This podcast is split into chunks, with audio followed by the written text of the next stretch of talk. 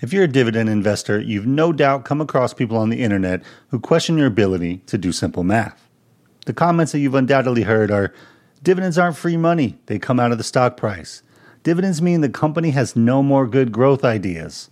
You don't need dividends, you can always just sell shares. Or over the long term, growth stocks are always going to outperform dividend paying value stocks. Now we'll say there is some truth that's baked into each one of those comments, and we're going to go over all that. But what people with that perspective fail to realize is that investing is bigger than just simple math. But first, let's go over the math so that we understand what the argument is. And let's start with the classic dividends aren't free money, they come out of the stock price. Now, here's how dividends and stock prices work in general. Let's say a stock is trading for $100 and on October 1st, they announce earnings of $5 in excess cash per share. They plan to keep $1 in retained earnings to use in the future for the business, and they decide that they'll distribute the additional $4 per share as a dividend for shareholders who own the stock on October 11th.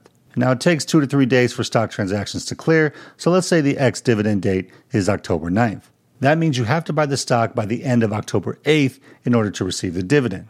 And how this generally impacts the stock price is that on October 8th, the stock should trade for $105, which is basically broken down with future earnings being worth about $100. Then they have $1 in new retained earnings and a $4 dividend that's coming to shareholders. And then on October 9th, the stock goes ex dividend, meaning new shareholders won't receive it and they're not going to pay a premium for a dividend that they're not going to receive so the stock should trade for about $101, which breaks down with future earnings being worth $100, and they still have that $1 of new retained earnings. So on that ex dividend day, the stock price should basically drop the amount of the dividend. And of course, those are just general numbers. There's all kind of variables that impact the stock price, whether it's news about the company or other things that make it go up and down. But in general, this is how the market handles dividends in relation to price. So when people say the dividend comes out of the stock price, they're right, it does. It's absolutely not free money. It's the earnings that a company generated that they're giving back to its shareholders. But that's not the whole story. The main difference between a company that pays a dividend and one that doesn't is that the shareholders get to decide how they want to allocate their slice of the profits. Now, here's what I mean. So, if we have company A, which is the one that we just talked about, and they made an extra $5 per share, they're keeping $1 for the business, which we still own shares in, and they're giving us $4 for each share that we own to do with whatever we want. So if we need to use it as income, we can. If we want to reinvest in a different opportunity, we can do that as well. Or if we want, we can reinvest back into the same company because we believe in it. Now, obviously, you will pay tax on that dividend, but tax is the price that you pay to have the option to use the profits however you want. That's the price of flexibility. And then if we have company B that doesn't actually pay a dividend, but keeps the full $5 in the business and for future growth prospects, you still have a claim on those profits because you're a shareholder, but you're trusting the management team to make good decisions in terms of how they allocate those profits. So one isn't necessarily better than the other, they're just different in terms of who makes the decision on what to do with your slice of the company profits, either you or the company. And now, obviously, both companies could also do share buybacks with the excess profits, which benefits shareholders as well by increasing their overall stake in the company. And they generally don't have to pay taxes on that either. But again, share buybacks are a version of the company making that decision for you. And in case you think that share buybacks are always better than dividends, there are plenty of examples where they're not. And it really has to do with the price that the company is buying the shares back at. And one of the most obvious examples of this was Facebook or Meta in 2021, where they did about $40 billion worth of share buybacks between April 2021 and January 2022. By far their largest amount of buybacks in a three year quarter span ever. And it was at prices between $300 to $335 per share.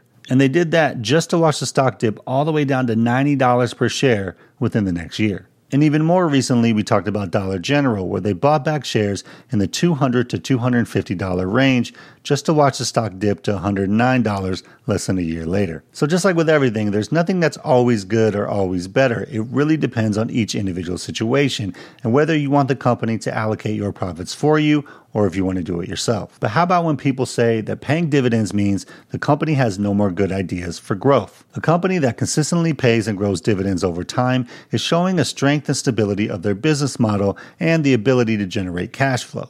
For investors, it's another measure we can use to determine how reliable or volatile an investment might be. And growth investors are going to say exactly. Because the company doesn't have any more good ideas for growth, they're just giving cash back, and that means they're going to grow slower and have a lower return over time. And if investing was done in a vacuum and all things remained equal, then I would probably agree with that. But the reality is that it's not done in a vacuum and things are never really equal between companies. And just as an extreme example, Peloton investors who bought in July of 2021 at $125 per share after they just announced amazing growth of over 2x year over year probably don't think all those growth prospects were worth it, at least now, especially for a company that never made a profit and is currently trading at less than $5 a share just brutal. And I know that I'm cherry picking a really extreme example, and the reality is a lot more nuanced than that. Because you can have a company like Google or Amazon or obviously Berkshire Hathaway, and they've never paid a dividend, they reinvest profits, they buy back shares, and they've had amazing growth and success. But again, it depends on your exact timeline and where each company is at in their story. Because if you take the total return of the past five years between the following companies Google, Amazon, Berkshire Hathaway,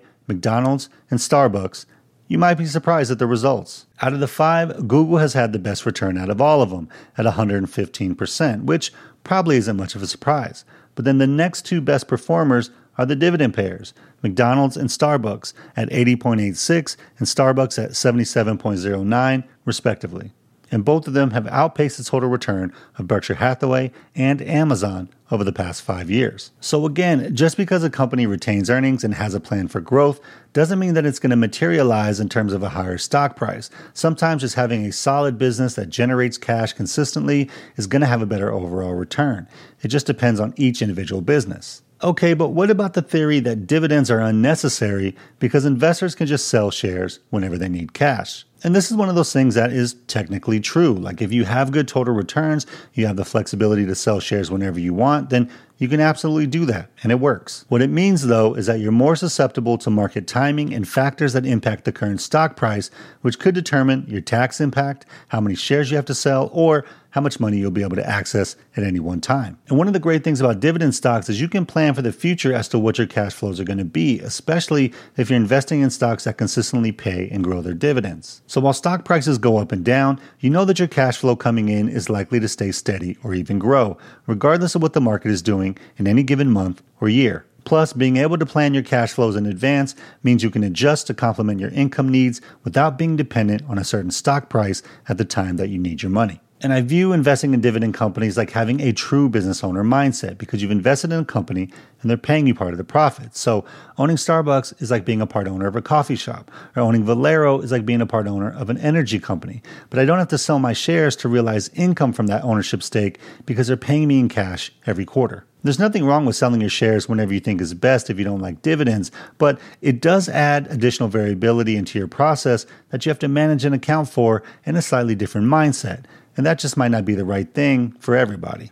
Okay, but what about the claim that over the long term, growth stocks are going to always outperform dividend paying value stocks? So, obviously, we've already talked about this on an individual stock basis, and it's really going to depend on each individual company that you're looking at. So, it's impossible to answer from that perspective. And even if you're talking about a group of individual stocks, it's really going to be highly dependent on how well the companies are that you pick end up doing. But I think it's only fair to look at it from a general growth index versus a dividend index to see how they perform differently over time. So, I decided to use the following three Vanguard funds or ETFs. VIGAX, Vanguard's Growth Index Fund, VIG, Vanguard's Dividend Appreciation Index ETF, and VYM, Vanguard's High Yield Dividend ETF. And I use ETFs for two and a fund for one just so that I can get the most historical data to be able to compare the three. And I was able to get up until January 2007, so a little over 25 years of data. And if you look at the performance over that time, there is no question that the growth fund performed better with an overall average of 11.37% compound annual growth rate compared to 9.07% for the dividend appreciation ETF and 7.77% for the high dividend yield ETF. Now, part of that in theory is that it's kind of designed to do that. I mean, the growth fund is called growth for a reason. Plus, from a macro perspective, we had multiple zero interest rate timeframes in this 25 year period, to where if you look at the data, we only had about four or five years in that 26 year period where the federal funds rate was higher than 0.5%. And that's actually pretty crazy when you think about it. Like there was only four or five years higher than that level. And in environments like that, growth should definitely outperform. But here's the point as crazy as this may sound, we don't have to choose one way over another because investing in growth and investing in dividends both have their advantages and disadvantages. For example, growth in general will outperform value over time, assuming there's no weird macro environment things going on, but it's also going to have wild price swings that impact people emotionally. And there's a recent study that said 66% of investors have made an impulsive or emotionally charged investing decision that they later regretted. This is more common for Gen Zers at 85% than any of the other age groups, which trend down from there. And now, this was just a study of about 1,100 investors, so small sample size, but I think it's important to talk about how emotions impact our investing. Let's take the Facebook example again. So, Facebook, or Meta, has been one of the most popular and profitable companies to ever exist, and it has been for a long time. So, let's say you bought it five years ago around $166 a share. You look now and you say, hey, it's at 298 a share and I've made an 80% return. It's pretty good. But what you don't realize is that during that five years, your stock would have done this. It would have dropped to $153 per share one and a half years after you bought it. So you would have been negative on your investment one and a half years after buying. And then it would have risen to $380 per share a year and a half later. So you would be 2x your initial investment after three years but then it would have dropped back down to $90 per share about one year after that. So after four years, you would have been down 46% on your initial investment. And then ultimately, it rose back up to $298 where it's at today. So five years later, you're back to that 80% total gain. So while it's easy to look at that performance chart and say, oh, yeah, I definitely would have held, in reality, that's a lot harder. And this is only a five year time horizon, which in investing terms is relatively short. So imagine what it's like over 10 years, or 20, or even 30. I mean, how many people who bought at $166 a share four years later were really holding when it was at $90? I just don't know. And it's not that dividend stocks don't have price swings too, they absolutely do. But one advantage dividend stocks have is that they're giving you consistent and growing dividend payouts. So even when the price is going crazy, your dividend payments are steadily growing over time. So from a mental standpoint, it helps to reduce anxiety and panic around share prices. Because if you can still see that your income stream is steadily growing over time, you're less likely to overreact just because there's some temporary massive drop in share prices. And this is really the main point. Not only do we all have different investment goals, but we all have different personalities and temperaments, and they play a huge part in our results when it comes to investing. So while it's easy to say, oh, I'll just invest in growth for the next 30 years, the reality of market swings and the daily news cycle make that very difficult. So we have to be able to focus on what our long term goals are. And when you're building a dividend income stream that's steadily growing no matter what, it really helps with that. But as you guys know, I'm a fan of mixing these ideas for the best results. If you have a 30 year timeline, it's probably good to get exposure to growth stocks, and investing in your retirement account into a growth indexed or fund is a great way to do that because you just keep adding to it and you don't mess with it too much since it's for retirement. That way, the swings in price won't bother you all that much to where you make any emotional decisions. And building a portfolio of dividend payers is a nice complement to that because it focuses your mind on a long term outcome that incrementally shows your progress as you go. It's not meant to give you the absolute highest return that you ever could have gotten. It's meant to slowly and reliably build an income stream that helps you meet your goals in life, which is ultimately the reason that we're doing any of this in the first place. So, what do you guys think? Am I totally off base with how we should be looking at dividend investing? Let me know down in the comments below. Hope you guys have a great day out there. Financial independence is true freedom, so keep building and stacking wins. And I'll see you guys in the next one. Peace.